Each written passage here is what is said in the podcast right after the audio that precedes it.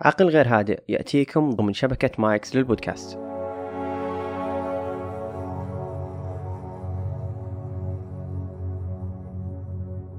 أهلا. البشر جميعهم بطبعهم يحبون صنع الأجوبة حتى لو كانت كاذبة. بواقعية وعدم واقعية راح يستمرون يصنعون أقفال لأبواب التساؤلات المعلقة داخلهم. وحقيقي هذا اللي سواه الفلاسفة والأطباء في القرون السابقة تجاه تساؤلاتهم عن العقل أو الدماغ. كانوا يكيسون مرة. كان الدماغ بذاك الوقت لا يعامل بجدية. يعتبرونه مجرد حشوة داخل رأسهم بسبب اعتقادهم أن القلب هو المصدر الرئيسي للذكاء. وحتى بعد أعوام طويلة كان الفيلسوف اليوناني أرسطو مصر على فكرة أن الذكاء في القلب وأن الدماغ ما هو إلا آلية تبريد للدم. عكس الآن تماما. كان يعتقد أن البشر أكثر عقلانية من الحيوانات أو الوحوش حسب تسميته لأنهم يملكون دماغا أكبر ليبرد دماءهم الحارة. أتوقع الدماء الحارة هنا المقصود فيها الشر. فكر فلسفي بحت. بس كان تكييس مقنع شوي لما نعرف أن اليونانيين تأخروا في مواكبة علم التشريح بسبب تقديسهم للجسد دينيا وهذا أخر فهمهم لبعض الأمراض. فسبقهم المصريين بنقض أفكار الفراعنة القديمة ومحاولة تطوير نظرياتهم الخاصة تجاه الدماغ وعرفوا وتأكدوا أن هذا الشيء داخل الجمجمة ما هو إلا المكان الأساسي اللي يتحكم بالحواس والعضلات.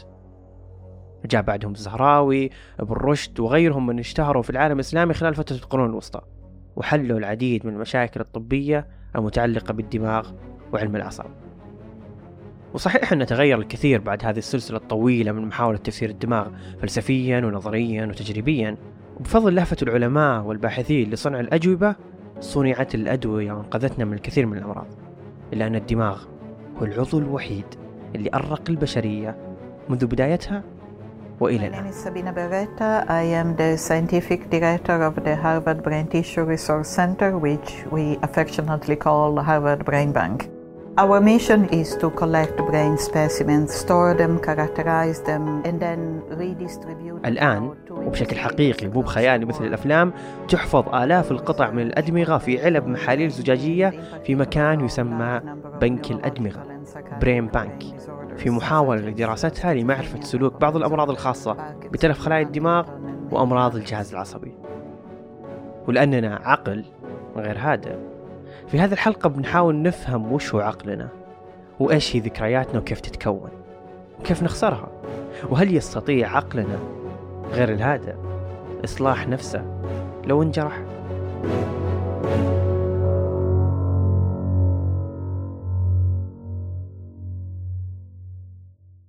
كان عندي فضول ودخلت جوجل وسألته كم نشوف من إعلان في اليوم.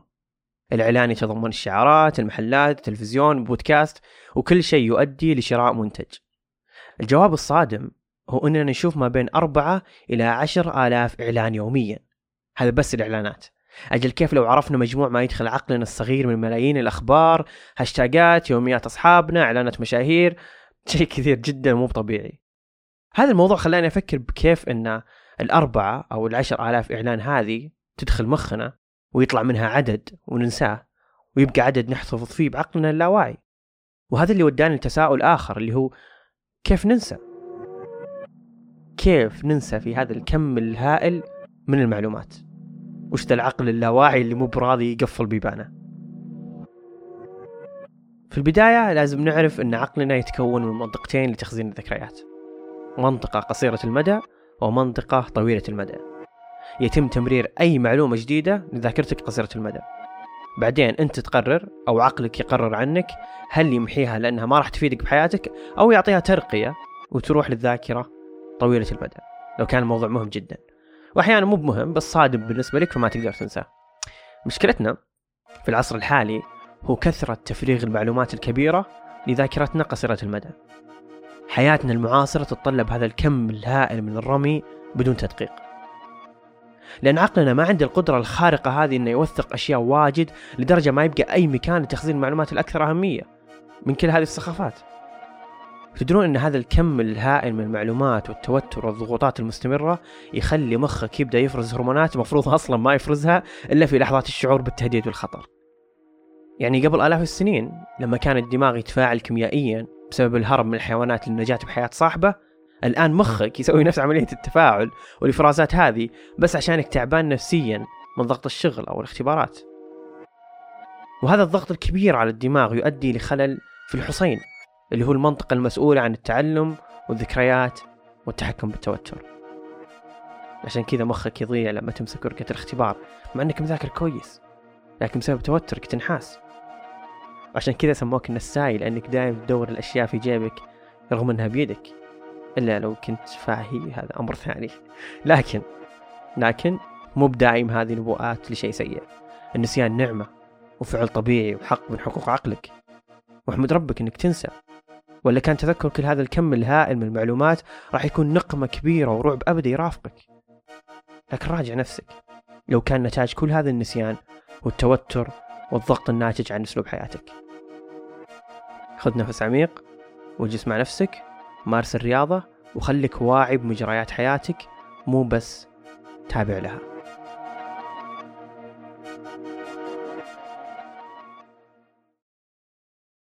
يا هلا وسهلا فيك. يعطيك ألف عافية على الاستضافة وإن شاء الله نكون عند حسن ظنكم. هذا الدكتور وليد الكريدي استشاري أمراض الباطنة وأمراض الشيخوخة. أستاذ مساعد واستشاري بجامعة الملك سعود وعضو اللجنة العلمية بالجمعية السعودية الخيرية لمرضى الزهايمر. ونائب رئيس جمعية كبار السن بالسعودية. تكلم لنا في بداية المقابلة عن عبقرية الدماغ وتركيبه وكيف أن كل سلوك أو إحساس داخلنا مخزن في دماغنا بطريقة فريدة جدا. أول شيء آه، أبدأ بتعريف إيش تركيب الدماغ؟ هذا يهمني صراحة إنه الناس تعرف كيف آه، أهمية هذا العضو وكيف تعقيده من حيث التركيب يعني عشان الإنسان يقدر يقدر عبقرية الخالق سبحانه الله تعالى. مخ الإنسان يتكون من حول 86 مليار خلية عصبية. كل خلية عصبية عندها القدرة أنها تكون حوالي 7000 تشابك عصبي. يعني تقريبا أنت تتكلم عن حوالي 1 كوادريليون تشابك عصبي يعني رقم رقم يعني يمكن آه واحد ضرب 10 أس 15 تقريبا كل تشابك يؤدي إلى آه يساعد في أداء وظيفة معينة وسبحان الله هذه التشابكات آه مي شيء ثابت تتغير مع تغير العمر وتغير الوظيفة والسلوك اللي الإنسان يسلكه. فهذا سبحان الله من يعني من تعقيد تركيب الدماغ. الدماغ زي ما هو آه، الله سبحانه وتعالى يعني آه، قسمه لنصين الشق الأيمن والشق الأيسر وكل شق منهم له يؤدي أدوار مختلفة تختلف عن عن الشق الثاني. الناحية اليمنى عادة ترى الصورة الأكبر للحياة آه، في المقابل الفص الأيسر آه، يتخصص في ال minor details اللي هي الصورة المصغرة والتفاصيل رؤية الفص الأيمن للحياة آه، تراها بطبيعة عاطفية في مقابل الفص الأيسر دائما يحاول ينظر الحياة بشكل عملي. آه الناس في الغرب الحين آه يوسموا بأنهم آه يفعلوا آه الفصل الأيسر من آه من مخهم بشكل أكبر بكثير من الفصل الأيمن. they are uh, thriving for immediate uh, reward. يعني يحاولوا المكاسب الآنية اللحظية هم اللي تحركهم. في المقابل الناس في الماضي والزمان كانوا يحبوا ينظروا للصورة الأكبر وينظروا للحياة بنظرة أكثر شمولية. بس آه، وهذا الشيء يخلي الإنسان سبحان الله في توازن ما بين إنك أنت ودك آه، تحصل على آه، زي ما تقول جول دريفن تخدم الهدف اللي أنت حاطه في بالك الآن أو أهداف متراكمة توصلك إلى مثلا نظرة شاملة للحياة وهذه المنطقة اليمنى في هل ممكن يعتمد على التربية؟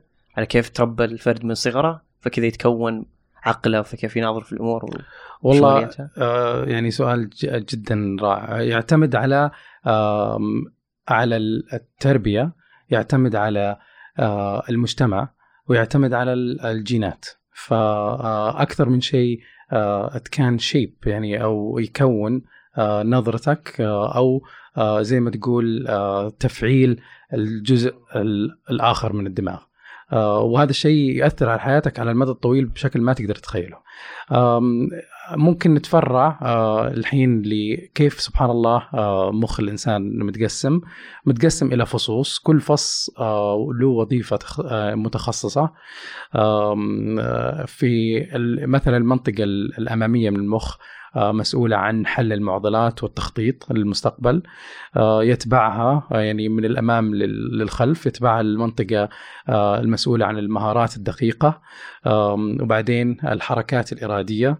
وبعدين تيجي منطقة الإحساس والتذوق. وفي آخر شيء آخر شيء من منطقة الدماغ هي منطقة منطقة الإبصار. آه، فهم الكلام عادة يكون في الجزء أو الفص الدماغ الدوميننت عادة الناس ال right handed أو اللي يستخدم يدهم اليمنى الفص الأيسر آه، هو أو آه، آه، الفص الأيسر من الدماغ يكون هو المسؤول عن الكلام والناحيه الثانية الأيمن تكون مسؤولة عن المشاعر والأحاسيس أكثر من من غيرها. طبعا في الحواس الأساسية زي التذوق الإحساس والسمع والذاكرة والشم تكون كلها موجودة في أنحاء أنحاء الدماغ. قبل أن نبدأ نتكلم عن الذاكرة نعرف إيش هي الذاكرة أصلا. ف يعني الذاكرة تعرف على إنها مجموعة من القدرات العقلية. هي مو شيء واحد مو مفهوم آه، يعني ابستراكت يعني آه، يعني أصم. هو مجموعة من القدرات العقلية اللي تعتمد على أنظمة مختلفة في آه، في الدماغ.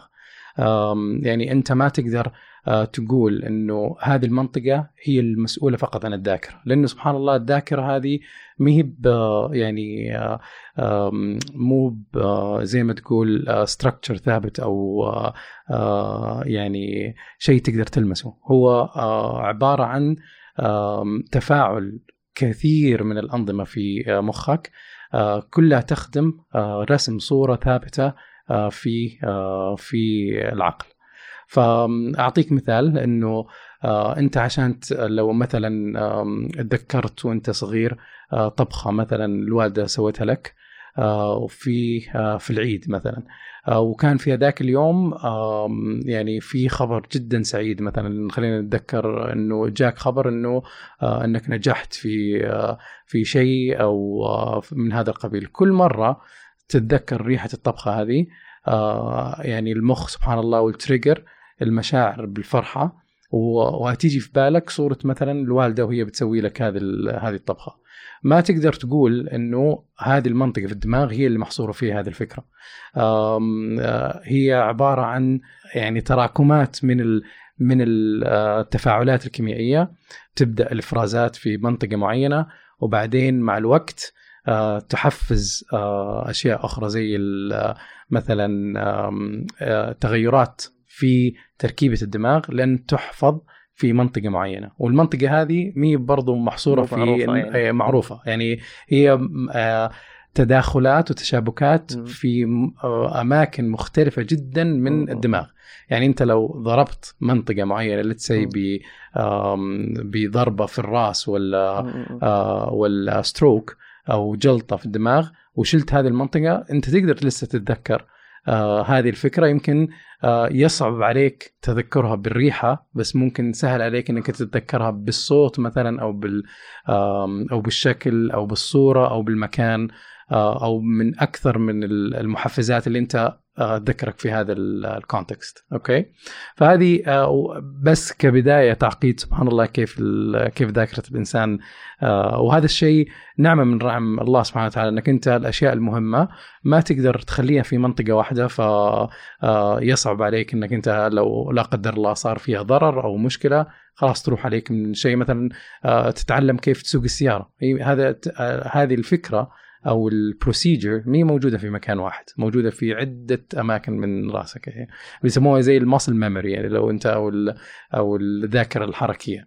آه نيجي الحين لاول آه شيء أهمية الذاكرة أهمية الذاكرة إنك أنت يعني هذا الشيء سبحان الله موجود فينا عشان الإنسان يقدر يتطور عشان ما يقدر يطيح في نفس الأغلاط اللي طاح فيها عشان يتعلم to progress and evolve يعني يعني إنه هو يعني ما يطيح في نفس العقبات ويقدر يتفاداها ويبني عليها. فهذا شيء مهم جدا لل- للتطور وإنك أنت you become efficient فعال ما يصلح كل يوم تصحى الصباح نسيت كل شيء. صح. ترجع تتعلم من إيه، جديد كل شيء. صحيح. ف وفي نفس الوقت ممكن تكون الذاكرة من أكبر ال- الأعباء عليك. يعني أنت لو تذكرت مثلا خبر جدا حزين وفاة صديق أو ال- الجنود اللي يروحوا حروب وتصير عليهم مثلا يتذكر أصحابه كلهم انفجروا في سيارة ولا ماتوا قدامه ويقدر يتذكر كل لحظة آه، يعني أذى وألم آه، أصابوهم هذه واحدة من أكبر المشاكل اللي تواجه ال- الأطباء اللي يعا- يعالجوا ال PTSD اللي. هي الصدمة اللي هي اضطرابات ما بعد الصدمة اضطرابات ما بعد الصدمة فهذه يكون فيها heightened memory فأنت بتشوف. يعني ال... نفس السين أو المشهد يعاد تكراره مرة ورا مرة وتريجرز يعني الكثير من المشاعر السيئة. ففي هذه المرحلة تكون الذاكرة نقمة عليك. ف... آه ففقدان الذاكرة أو النسيان نعمة ونقمة في نفس الوقت والذاكرة ممكن تكون نعمة ونقمة في نفس الوقت. فاهم شيء إنه يكون في توازن والواحد يعرف إيش أهمية آه، هذه يعني ال- آه، الوظيفة في يعني حياة الإنسان وتطوره. What's my? Tony, Yep. How do you know me? well, you, you come here sometimes. Yeah, I come here sometimes. You're my boy. You drew on the wallpaper, didn't you? I did. Yeah. When I was seven. You remember that? Your mum's furious. She was. Don't worry about it. Got a spare roll down the shed. I'll do it tomorrow. You did it already, Dad. You did it the next day. Yeah, I'll do it tomorrow. I love you, Dad. الجرح في يدك قابل للتشافي والالتئام وعظامك المكسورة بعد أشهر قليلة راح تتعافى وترجع نفس ما كانت. وفي أسوأ حالاتك راح يكون مكان جرحك ندبة أو مشيتك تتغير شوي بسبب الكسر. ولكن بمجرد ما يلمس المرض دماغك فلا مفر. الدماغ هو العضو الوحيد اللي خلايا ما تعالج نفسها ولا تتجدد ما تلتئم إذا جاها ضرر. ما سألت نفسك بيوم وانت تطالع تركيبتنا ليه الدماغ هو المكان الوحيد المغلف حرفيا بعظام. كأنه داخل صندوق على عكس باقي الأعضاء. الجواب لأنه هش والإصابة فيه ضررها كبير جدا فلازم يحفظ بشكل جيد. فتخيل أن القطعة المقدسة هذه واللي الجسم يحاول يحميها قدر الإمكان ممكن تتضرر بدون أي لمس أو أي صدمة قوية لها. يتجاوز المرض بشكل ذكي كل الحدود. ويدخل داخل خلايانا وينهش فيها سنة بعد سنة. وكل اللي علينا نسويه هو أننا نتعايش ونستمر نستخدم الجزء المتضرر بدون أدنى قدرة على استبداله. في كل رقم ميلاد جديد في تقويم السنة يساوي خلايا تموت داخلك. في عد تنازلي الموت يلتهم ذكرياتك على مهل. ويستمر عقلك بنسيان أساسيات حياتك. مرة تنسى كيف تاكل كيف تقوم كيف تصلي وكيف تتوضأ. ومرة تتأمل أصابع يدينك باستغراب وكأنك أدركت للتو إنها عشرة. في عام 1906 ماتت امرأة كانت تعاني من الخرف وعدم تذكر أي تفاصيل بخصوص حياتها وكانوا يشوفونها مجرد مجنونة. شرح طبيبها جثتها وحصل دماغها منكمش وفي تكتلات ولا يشبه أي دماغ قد شافها من قبل. ومن بعدها جاه الفضول لمعرفة سبب هذا الشكل الغريب للدماغ ليخرج لنا باكتشاف لمرض غريب ومعقد وصعب الفوز عليه. العالم الطبيب هو آلويس ألزهايمر والمرأة أوغستا ديتر كانت أول مريض شخص بالألزهايمر. الأمر الغريب واللي يدعو لتساؤلات كثيرة أن حتى بعد أكثر من مئة سنة من الحادثة لو كانت أوغستا عايشة معنا الآن في هذا الوقت في 2020 ما بنقدر نساعدها. مئة سنة من تطور الطب والعلوم الحيوية وللآن الألزهايمر دون علاج. خلنا نعرف مرض ألزهايمر بشكل علمي عشان تتضح لنا الصورة. الألزهايمر هو مرض عصبي يدمر خلايا الدماغ مما يؤدي إلى مشاكل في الذاكرة والتفكير والسلوك. الدماغ السليم في عدد هائل من الخلايا العصبية وكل خلية عصبية تتواصل مع الخلايا الأخرى لتؤدي أو تأمر بأداء وظيفة معينة. من أسخف الوظائف مثل تحريك إصبعك أو إلى أعقدها لما تتنفس. لكن في مرض الزهايمر تتكتل جزيئات بروتينية على هذه الخلايا العصبية وهذا يؤدي لعدم قدرة الخلايا العصبية أنها تتواصل مع بعضها.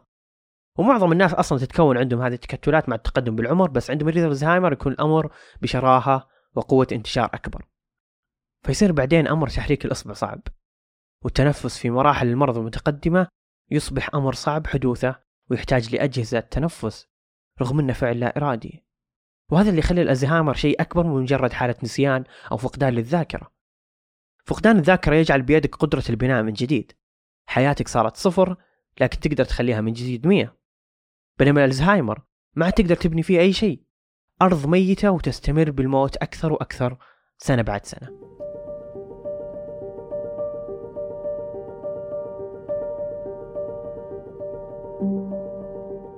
شيء مرعب جدا أن تفقد واحدة من أبسط حقوقك الكونية وهي التذكر.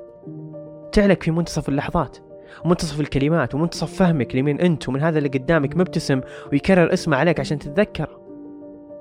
تشوف اللحظات تطفو من حولك وتسرح لساعات في محاولة إمساك أقرب ذاكرة وجودية في عقلك. وتكتشف أنك كنت تجري لخلية عالقة في آخر النفق بس ماتت قبل تلمسها. اللحظات تستمر بالتجدد في عقلك ونشوة البدايات تحلق بروحك لأقصى الكون. اللمسة الأولى الحضن الأول صوت اللي تحبهم بعد غيابهم لمدة دقيقتين. الدهشة الأولى اللي تستمر بالتمدد تكون متعتك اللي ما لها مثيل. ولكن لعنة ترافق وعيك وذاكرتك وإدراكك. وفي مكان ما داخل رأسك تسابق كلمة تتعثر بعشر. ما أقدر أتخيل أبدا لوعة ووجع هذا المرض. على المريض أولا وعلى أهله وهم يحاولون يتجاوزون لوعة مشاهدة اللي يحبونه ينساهم تدريجيا. مرعب أن تكون في طي النسيان ومرعب أكثر أن تكون أنت من تنسى أحبابك دائما. ضموهم في دعواتكم. وساعدوا المؤسسات اللي معنية بمساعدتهم مثل الجمعية السعودية الخيرية لمرضى الزهايمر اللي جالسين يسوون حملات عظيمة للتوعية بالمرض وطريقة التعامل ورعاية المصابين فيه. في أمراض كثيرة مزمنة لكن عملية التوعية فيها أقل من غيرها من الأمراض. وهنا يجي دورنا في البودكاست للتوعية فيها. راح تحصلون رابط الجمعية في وصف الحلقة. نرجع للدكتور وليد. طول ما الدكتور يسولف لي عن الذاكرة والنسيان كأني طفل ينتظر اللحظة المناسبة عشان يسأل سؤال اللي مجهزه من أسبوعين. يا دكتور هل ممكن أنسى مين أنا؟ مع الوقت ممكن توصل للأسف في المرحلة إنك أنت ما تعرف من أنت مم. فممكن تطالع نفسك في المراية وتتخيل نفسك وأنت عمرك آه، آه، 20 سنة أو 30 سنة فلما تشوف يعني أنت في راسك إنه أنا عمري 20 سنة أطالع نفسي في المراية وإلا من هذا من هذا الشايب أو العجوز اللي جالس أشوفه ف نشوف حالات كثيرة للأسف إنه الإنسان ممكن يكسر المراية. ممكن تحصل حالات عصبية و آم، يبدأ الإنسان يخاف من الشكل اللي هو جالس يشوفه ويقول وخر هذا عني. هو هو في باله إنه إنه أنا عمري 15 سنة مم. 20 سنة شاب فأطالع ألاقي واحد شعره أبيض و وجلده مكرمش و. آه من هذا الشخص مم. هذه صراحة لحظات صعبة على الأهل وعلى الشخص نفسه ما أقدر صراحة أوصف لك ال- المرحلة مم. هذه لما الإنسان فعلا يعيشها مم. لأنها يعني آه، تخلي الإنسان يعيش في ترر في يعني آه، شيء ما ودك صراحة. لا تشوف أي أحد يعز عليك ولا أنت تتخيل نفسك في هذه في هذه اللحظة. آم، تقدر تنسى كل شيء. مو بس الكلام ولا آه، ولا الأشكال ولا الصور. بس ممكن يعني تنسى آه، حتى أقرب الناس لك وتبدأ يعني يجيك ال separation anxiety أو ال anxiety حقت إنه وين يعني آه، وين أنا وين منهم؟ أنا أيوه منهم مين انت؟ وتبدأ حتى يعني الإنسان ممكن مع الوقت يبدأ يتعلق مثلا ببنته. ولأنه هي الشيء الوحيد اللي يعني هي كان انكر أو يربط نفسه أو يحس نفسه إنه هو مرتبط بهذه الذاكرة. ومع الوقت للأسف ممكن تنسى هذا الشيء. أكثر الطرق شيوعا لتع... يعني تشخيص المرض يجي عادة ما يجي المريض هو اللي يشتكي أو أو يجي هو يشتكي لو كان يعني عنده آه، اطلاع على الأعراض الشائعة. يجي الأحد من الأهل يقول لك إنه بدأ ينسى الأشياء القريبة ويتذكر الأشياء البعيدة. هذه أقدر أقول لك واحدة من الأشياء جدا دارجة وشائعة. آه، يتبعها إنه عنده صعوبة في إيجاد الكلمات. مو قادر يعبر. يطالع في المفتاح مو عارف يقول اسم المفتاح. آه، الشيء الثالث آه، يبدأ الإنسان يعني يلخبط الاتجاهات. يقول إنه أخذ السيارة وطلع وما عرف يرجع أو يكلم أهله.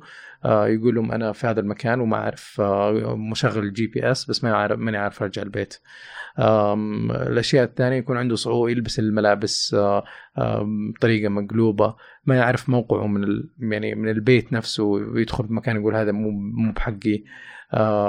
بعد كذا آه، يعني آه، آه، يبدأ. هذه في المراحل البداية مرة. بعد كذا يتطور إنه تبدأ تخسر الذاكرة الاشياء البعيدة. تخسر سبحان الله يعني مثلا ممكن تكون جالس في بيت اللي أنت نقلت فيه من خمس سنوات بس تتذكر البيت حق اللي كنت فيه من عشر سنوات. آه فتقول ودوني بيتي مثلا هو يتذكر البيت حق عشر سنوات. وبعدين بعد ما يعني آه يتدهور الوضع يقول ودوني بيتي مو حق العشر سنوات حق عشرين سنة إيه. أو الديرة اللي ولد فيها ولا القرية اللي ولد فيها. فهذه هذه واحدة من الأشياء. فتبدأ الذاكرة تتدهور لين ما يعني أول شيء آه، أول شيء مثلا ينسى أحفاده. لأنهم هذا اللي تعلمهم قريب ويلخبط في أشكالهم في آه، أعمارهم وهذه الأشياء وبعدين يبدأ ينسى بعياله آه، وبعد ذلك اخواته وإخوانه. وتجي زوجته آه، وممكن يتخيل إن زوجته هي أمه ولا بنت يعني عادة ما يتخيل يتخيلها أمه أو يتخيلها أحد قريب من فيعني تقريبا يوصل لمرحلة كأنه عمره سنة ونص أو سنتين من هذه يعني من مرحلة عمر الذاكرة أو قدرات الذاكرة في هذيك المرحلة. تقول آخر الإحصائيات أن هناك أكثر من 180 ألف شخص بالسعودية مصاب بالألزهايمر. وأن بحلول 2050 راح يصاب في 150 مليون شخص حول العالم. وما بين كل اثنين يتجاوز عمرهم الثمانين راح يكون واحد منهم مصاب بالألزهايمر. يعني لو ما جاك المرض راح تعرف أحد مقرب لك فيه المرض.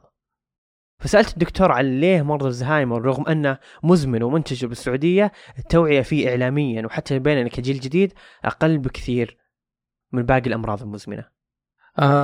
شوف أي آه، أي مرض يأثر على هوية الإنسان آه، أنت مهما مهما حاولت أي أحد يحاول يغير هويتك آه، بتدافع عن هذا الشيء بكل طاقتك سواء كان بشكل واعي أو بشكل غير واعي. فدائما يكون في ممانعة ومقاومة من الشخص نفسه إنه يعترف إنه هو في هذا المرض. هذا واحد. الشيء الثاني الأهل المريض نفسهم أو الشخص اللي آه، يصيبه هذا المرض يحاولوا يخبوا أو بسبب الثقافة والتوعية المجتمعية على هذا المرض آه، في وصمة عار مهما كان. لأنه ينظر له آه، على أنه مرض نفسي أو آه، هذا الإنسان صار زي مجنون أو خرف ويعني صراحة صعب على الإنسان يتقبل هذا الشيء على أهله سبيشلي لو أو يعني بشكل خاص لو كان هذا الإنسان يعني له صيت في آه، شركة ولا في مكان ولا في المجتمع ولا شيخ قبيله ولا شيخ آه، آه، قاضي ولا فأنت تشوف الأمثلة الكبيرة قدامك فأنت you follow the same أو تتبع نفس النهج. ف فهنا هنا أهم الأشياء صراحة اللي يعني إحنا نشوف إنه سبب من إنك ما تسمع عنها كثير. الناس لا الأهل يبادروا وغير إن هم إحنا ما وعيناهم كفاية. يعني صراحة ما أقدر الومهم ألومهم بعد. يعني جزء منها ممكن تكون وصمة عار وجزء منها ممكن تكون آه، مقاومة الشخص نفسه للتشخيص أو الدينايل إحنا نسميها النكرانية. إنه أنا ما فيني شيء أنا بس كبرت أنا هذه مشكلة آه، كل الكبار ينسون. أنا ما فيني شيء غلط. فهذه هذه جزء والجزئية الثانية إنه آه، دور ال- المتخصصين آه، والناس اللي فعلا يهمهم هذا الشيء إنهم يوعوا المجتمع بأهمية آه، بأهمية هذا الشيء ومدى شيوعه وكيف الإنسان يقي منه أو كيف إنه حتى لو ما له كيور أو علاج يعني يوقف آه، آه، أو يعني يعيد الذكريات إلا ما يكون في آه، نوع من أنواع السيطرة على تدهور المرض أو تعليم أهل المريض كيف إنك أنت تتعامل معه. فهذا يجي دورنا إحنا المتخصصين سواء أكاديميين أو ناس لهم اهتمام في هذا الشيء إنهم يوعوا المجتمع ويعطيكم ألف عافية لأنكم تاخذوا هذه المبادرة. وسألته بعدها كيف نقدر إحنا كجيل جديد نتعامل مع هذا المرض لو صادفنا أحد كبار السن المصابين فيه أول شيء تحضر ال- البودكاست حقك حق اليوم وبعدين بعد بعد هذا الشيء أهم شيء إنك تثقف نفسك صراحة في يعني عن طبيعة المرض عن أهميته عن تأثيره في المجتمع عن تأثير عن عن حجم المعاناة اللي يعانوها ال- مريض الزهايمر مو بس هو اللي يعاني. للأسف الأهل كله يع- يعانوا والبيت كله يعاني. أنت لما يكون أحد عنده مرض زي الكانسر والعياذ بالله ولا السرطان ممكن الزوج والزوجة بس أما لما يكون عندك أحد في زهايمر تلاقي البيت كله يتغير سلوكه متغير سلوكه. فقط للتعامل مع هذا المريض. أنت تسيطر يعني لو أنت في أحد في أهلك عنده عنده هذا الشيء لازم آه أنت تثقف نفسك زي ما قلت لك. الشيء الثاني آه تحاول إنك تجاري الشخص إلى حد آه إلى حد كبير. لا تحاول إنك أنت يعني يو confront him أو تواجهه بهذا الشيء لأنك أنت ما تحب أي أحد يعايرك بالشيء اللي اللي يعني سلبي فيك أو ناقص فيك لأنه هتكون دائما ردة الفعل آه، آه، قاسية جدا أكيد. ف وبعدين آه، في أساليب كثيرة ممكن أنت تتعلمها آه، أنك أنت تشغل هذا الشخص في الأشياء اللي هو يحبها وبالذات إنه يعني الإنسان مرات تستغرب إنه يبدأ يحب أشياء هو كان يحبها وهو صغير. فممكن أنت وهو تلتقوا في يعني الأول أنت تلاقي جدك كان كل اهتماماته في الأخبار في الطلعات مع أصحابه بس تلاقيه مثلا الحين يبدأ يحب الألعاب اللي أنت ممكن يعني تلعب معاه فيه. آه، في البيت حتى لو شيء جدا بسيط حتى لو كورة تلعب معاه آه، ترميها عليه يرميها عليك. آه، آه، شيء طبعا in a safe way taking into consideration تحط في عين الاعتبار إنه ما يزال هذا الشخص كبير عرضة للسقوط عرضة آه، عرضة للأشياء اللي ممكن تكون خطر على صحته. فأنت تراعي كل هذه الأشياء وتدعم نفسك ب يعني menu of options to entertain him. لأنه هذه الأشياء صراحة اللي احسها هي دورك كحفيد أو ابن إنه آه، تشغله لأنه هو ما يزال صح إنه ما يتذكر بس يحس ويتعاطف ويتفاعل آه، ويحتاج إنك أنت إنك أنت تشركه في حياتك اليومية وبالقدرات اللي هو عليه في هذه المرحلة. فأنت تعرف إنه أي مرحلة هو فيه وتعرف كيف تتعامل معاه في هذه المرحلة إنه هتيجي وقت ويعني حتى ما يقدر يحرك يده. مو بس ينسى يعرف كيف يحرك ما تكون مشلولة ينسى فكرة إنه كيف أنا أعطي الأمر راسي ان أحرك يدي. فقبل ما يوصل هذه المرحلة أنت عندك فترة طويلة تقدر تستمتع معاه وتخليه يعيش حياته وهو يعني يعني في قمه يعني جودة الحياة وال- والمتعة إن شاء الله. إن شاء الله.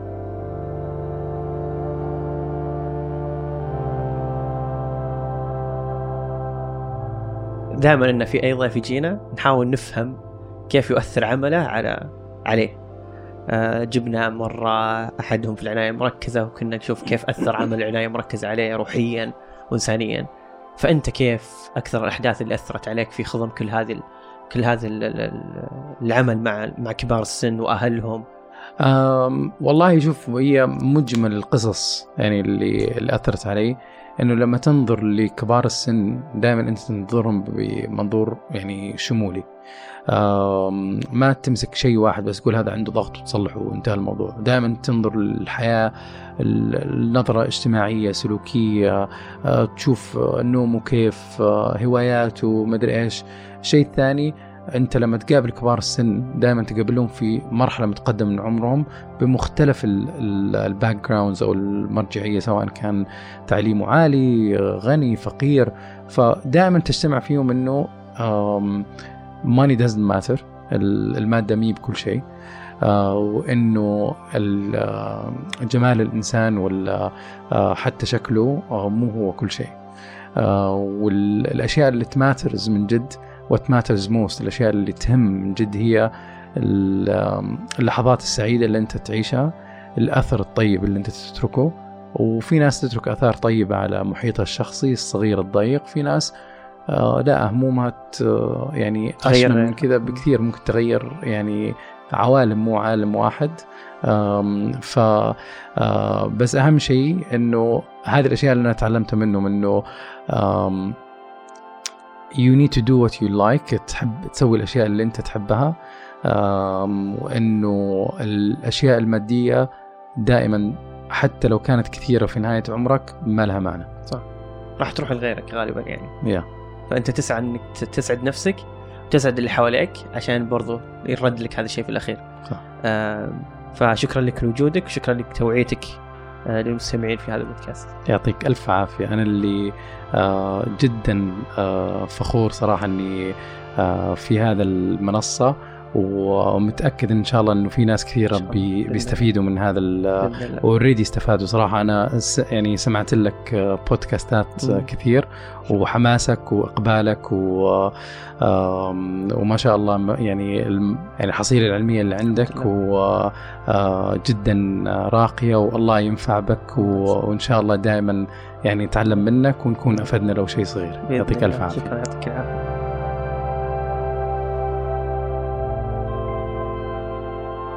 I called my sister, listen, I've been doing some thinking. I'm gonna kill dad. All I could imagine was that my dad was being tortured, and his body was the vessel of that torture. I gotta get him out of that body. I gotta get him out of that body. I'm gonna kill dad. But as I opened my mouth to tell him, all I could say was, Dad! I miss you. And then he said, Well, I miss you too.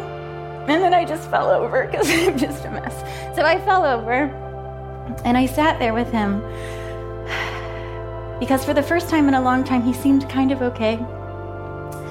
And I memorized his hands, feeling so grateful that his spirit was still attached to his body. هذه بيث ميلون كانت هي وقتها ماسكين رعاية أبوها المصاب بالخرف واشتد عليه المرض لدرجة كبيرة وصلتها للتفكير بشكل مرعب أنها تقتل أبوها. كانت تقول أن أبوها يتعذب وما كان جسده إلا ويعالي هذا العذاب. لين تذكرها بيوم من الأيام. ورد عليها أنا بعد اشتقت لك وشكرت ربها أن روحها للآن موجودة.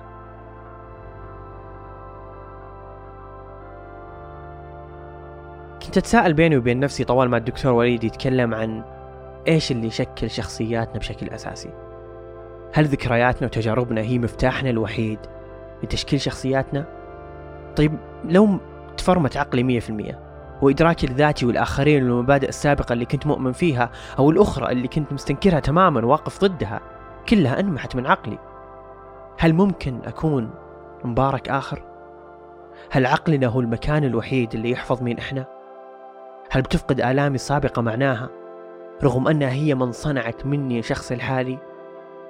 هل بكون تحت حديد السخافات والسطحية كون تجاربي صارت صفر وأحتاج أبني تجارب جديدة ما أدري هل بتمتلك نفس قوة سابقها في التأثير لجعلي شخص جيد وواعي كما الآن؟ هل لازم أرجع من جديد أحب اللي أحبهم وبنسى اللي بيوم من الأيام كرهتهم؟ ما أدري بعد هذه الحلقة اجلسوا مع نفسكم وفكروا كثير بما يجب أن ينسى وما يجب أن يخلد في ذاكرتكم. ما يؤرق وما يريح تذكره. أتوقع كلكم تعرفون العبارة اللي تقول أن موت الشخص يحصل لما ينطق اسمه آخر مرة على وجه هذه الحياة. فتذكروا وذكروا أحبابكم أنكم هنا. قبل يجي اليوم اللي تصيرون فيه منسيين من ذاكرة الوجود وذاكرة البشر وهذا الأمر.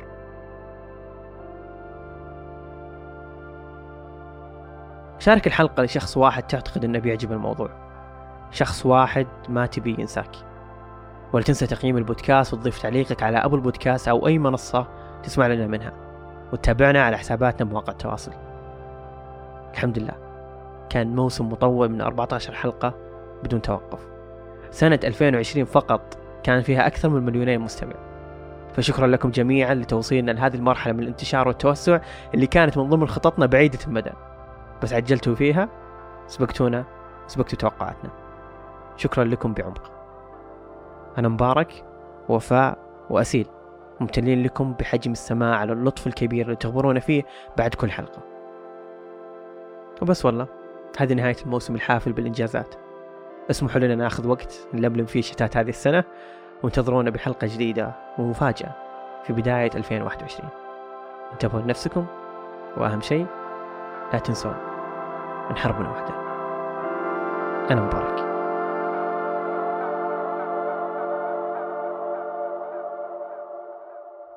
هذه المساحة هي لعرض آخر إبداعات شبكة مايكس. أكيد تعرفون بيت الوجود اللي سبق وتكلمنا عنه. بودكاست متخصص في إبهارنا فقط باللغة. يعود من جديد ويبهرنا بحلقة جديدة عن لماذا تصبح اللغة الثانية أكثر صعوبة. وهل نقدر نوصل بلغتنا الثانية رغم طلاقتنا فيها للكمال؟ كل هذه التساؤلات راح تحصلون جوابها في آخر حلقة للبودكاست وفي ظل الظروف الحالية اللي نشهدها بالسعودية بعد استضافة قمة العشرين شبكة مايكس أنتجت بودكاست خاص بهذا الحدث. بودكاست يحكي عن البعد التاريخي والمستقبلي لهذه القمة. نشر للآن أكثر من أربع حلقات شرح فيها لماذا هي فقط عشرين دولة رغم وجود دول اقتصادية كبيرة خارجها. وليه بالضبط السعودية الآن هي من استضافتها وليست دولة أخرى؟ راح تحصلون رابط بودكاست بيت الوجود وبودكاست القمة في وصف الحلقة. استماع ممتع.